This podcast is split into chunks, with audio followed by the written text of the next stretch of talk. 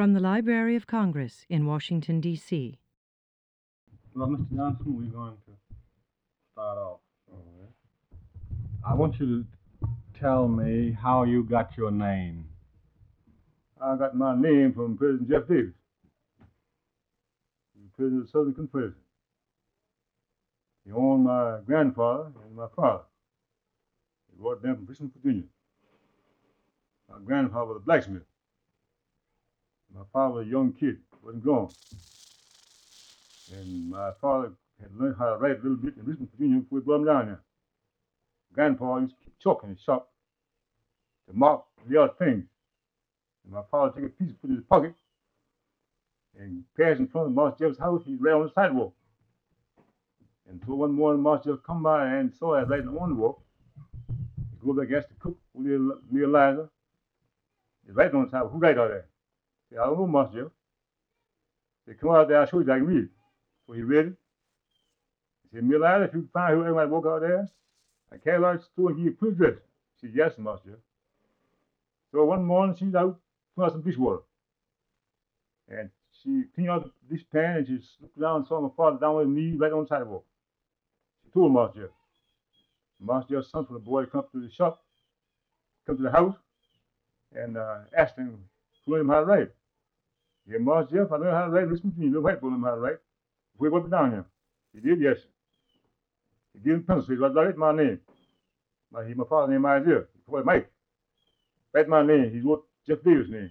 He wrote Joe Davis. He wrote Joe Davis. He wrote Vicksburg. He wrote Vicksburg. He said, uh-huh, Ike, that's pretty nice for you. And Sam went back to the shop. And Master Jeff Richmond, Virginia, and got two teachers. He opened a night school. He educated all these niggas. He made my father civil engineer. And they made Cotton Montgomery his bookkeeper. And on and on, they made different ones, farmers, carpenters, sawmills, gins, all like that. That's the curriculum of, of, of my father and Cotton Montgomery. Cotton was born Davis man. He was born on Hurricane Plantation, just giant field of Byfield. I was born on Byfield.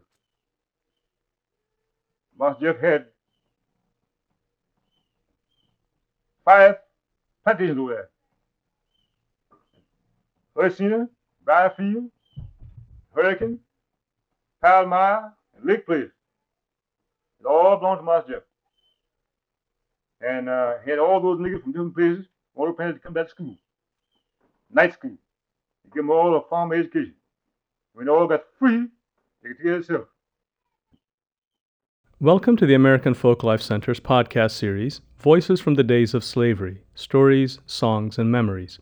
Drawn from the unique collections of the Center's archive, the series presents first person accounts of African Americans whose experiences spanned the last years of slavery. They were recorded during the 1930s and 1940s, most often for the large scale documentation projects sponsored by New Deal agencies during and after the Great Depression.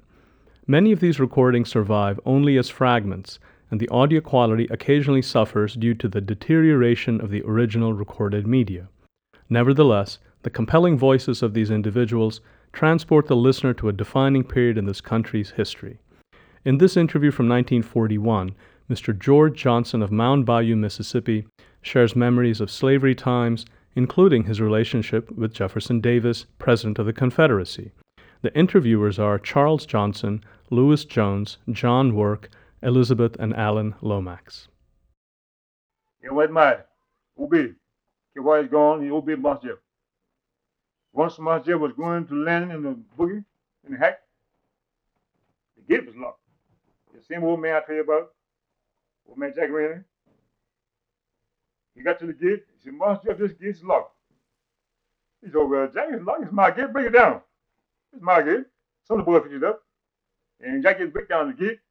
He fence down. And go on through there. And the wagon on behind him, understand, with the band, cams and Len. And when they come back, fence up. That's the of Master Jeff and his, his Negro. And when they met his Negro on the road, first thing Master Jeff was looking at and seeing him, his hat turn. And everyone give him the same thing back. Give him honor. And uh, he's on a place there one day on Lake Place. He told Miss Covion, said, Miss Covion, I'm going home tomorrow. Said, don't forget to feed my niggas. and they get through laying by the crops, let them be with them cut cordwood. But don't disturb them. I want them undisturbed. See, anything happen to any of my you wait to see Mr. Davis. Don't forget, I'm Mr. Davis. See, my Negro is my summer shade. He's my winter fire. He's my umbrella. Don't disturb him. Tell me how uh, how the story as to how uh, Isaiah T. Montgomery's father saved the plantation during the Civil War for him. Yes, well, when when when uh, the Yankees was coming south to look after those places down there, to rob somebody, I'm being sealed. I'm being to old Miss, Miss Irene, his wife. So Miss, I'm got to go to got to see Mark Jeff. She want to see Mark Jeff for Ben, so I got to see him. She see no, Miss, you can't do no good. I can't, I don't want to see you. I want to see Mark. I want a passport. Send me to Richmond to see Mark Jeff. So they give him Ben the passport. Come on, Richmond, you got some bread in the sack. Come on, Richmond, Virginia. Got on costume by even on this break. Come on, Richmond, Virginia. Make Mark Jeff. Come on, go. Who's that? Come in. Walk in there. Hi, Mark Jeff. Hey, Ben's doing here. I come to see you, Mark Jeff. Say, Ben, sit down and tell me all you know. How everybody doing? Everybody well, Jeff, but somebody come to see you, bro. What is Ben? Jeff. The Yankees coming south near Vicksburg, they coming down south, getting our white land, and robbing the niggas, stealing all the mules, and then pursuing of Davis' land. That's what I want you to do. Say, what is it, Ben? I want you to deed the land to me, so I'll have it. He said, I'm gonna go good. Said, don't you want me the land's mine, you mine, look out, that's gonna go good. Yes, he's gonna do, Master Jeff, he'll do. You know? Say, Master can't you free me? Say, my God, free me, man. Master Jeff, head down, Ben, you right. So he took Ben up to the Sanhedrin coast, and deed the land to him and freed him, and made notes, so many notes unpaid, you understand? And three, four unpaid, and sent him back home. And then the Yankees got down to the being our home there, the Yankees come, you understand, and asked Davis' land, Davis' farm. Davis got no land. Who land is here? It belongs to Ben Montgomery. Why is Ben Montgomery? Y'all here. Come here, Ben. It's your land? Yes. Where you get that? Both my old master. He called my called Mrs. He asked to bring those papers, you understand? To him. Raise those notes and papers, you understand? Uh-huh. Then is your land. I don't want white I don't want no kind of Negro land. Right on, the road. It's my land talk. And when freedom time come back, Master Jeff come on home, you understand? And he met him and he give him cotton bags of money.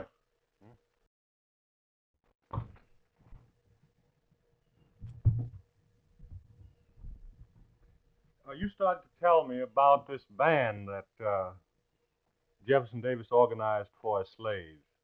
Yes, he organized that band for his Negroes. And Davis has been on Bayou Plantation.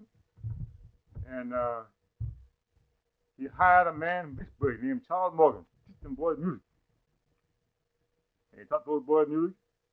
They got so they could play. They escorted him from Lennon up home in a wagon and marched up in his hack. And his band was play for him going and coming. And uh, after he got so he could play, he bought him a uniform. And he named that band the Davis Bend Band. That's because everywhere he went. How many pieces were how many, how many pieces were in the band? There 14. 14 men in the band. 14 men. What kind of music did they play? Do you remember the pieces they played? Oh, Lord, yes, indeed. No, I played myself.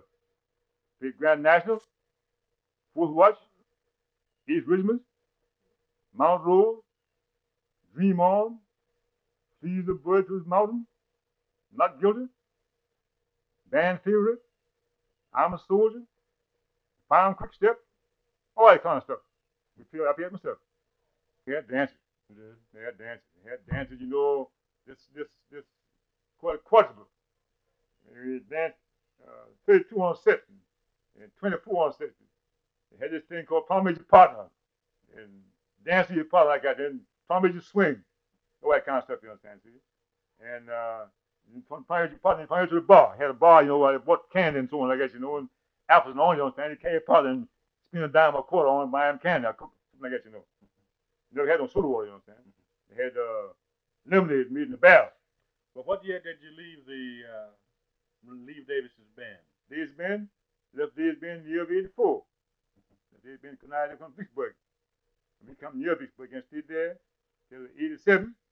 Because I had to get in touch with, with Major McGinnis, his father-in-law, who was the supervisor of the railroad company. He's a white man, you understand, see? And giving this part of this land where you dig out up here and make it, you said it was Negroes, and they got in the country and got this land. And I came with me, another boy named Sheldon Allen, his father, his stepfather, right, and my father, Peter Montgomery. And his Clovis country, you understand? And uh, off this land, you understand, see, in, in, in December. January, they moved two times year. Sheldon Allen's mother was put on cook bread here. Cook bread here in the East Hill on a stump. Over there in D Valley. Cook bread on a stump. And never get bread, never get bread. In July 12th, yeah, even we come big break up here, Golf team had Miracle. Walked up here, you understand? And if, while the men had made some staves, cross ties, they took the slabs, picked them up, and made a shack. And that evening, she cooked that bread on a stump, that close to the shack, right out there, the stump. She made a big fire. We made a big fire for her, and uh, put those coals, put it on the stump, and put the skillet on there, you understand? Put the lid on the skillet, and put the coal on top of the lid, and we got bread. And we got the first bread. That needed service. How many years that been? 54 years. 54 years last July. That's uh. Well, how many uh, families were here the next year? Next year, oh, we got we had about 15 families the next year. Just about 15 families next year. We had about 15 families come here about now next year. They come advertise, understand, getting people come here, come from the whole country, the South, understand, see. Come they have them come by by letter and by advertising paper. Newspaper, you understand. He had the people that at the trip like that, you know. He sent them, you know, around through the country. They all come here on of night. He knew what he was trying to do. So all folks the land come to these Bend. Where we left these men, they all come to Bend. They come across the road at Newtown, you know, east of the hills, from Pittsburgh, come right to Island because they know what he's trying to do. Get them all a home. And they put that land, and it's gone now. Land here, folks all gone. Yes, sir. Well, when, when would you say that you had your greatest prosperity here? greatest prosperity in life we had here when Island lived, and Charles Banks and John Francis. They, were the life of Mound Bayou. Since they're gone, why Mound Bayou's gone. There's no backbone. There's no backbone in, in this curriculum here at all. You need somebody that get in front. Every every gang has to have a leader. His gang of chickens got to have a leader. Well, they got no leader, you understand? You need leadership. What they ain't got. That concludes this program of the American Folklife Center's podcast series, Voices from the Days of Slavery Stories, Songs, and Memories. This episode was produced and edited by Guha Shankar, American Folklife Center, and Lisa Carl, North Carolina Central University. The audio engineer was Jonathan Gold, American Folklife Center. The website for the online collection, Voices from the Days of Slavery Former Slaves Tell Their Stories, was developed by John Barton and the library's American Memory Project team.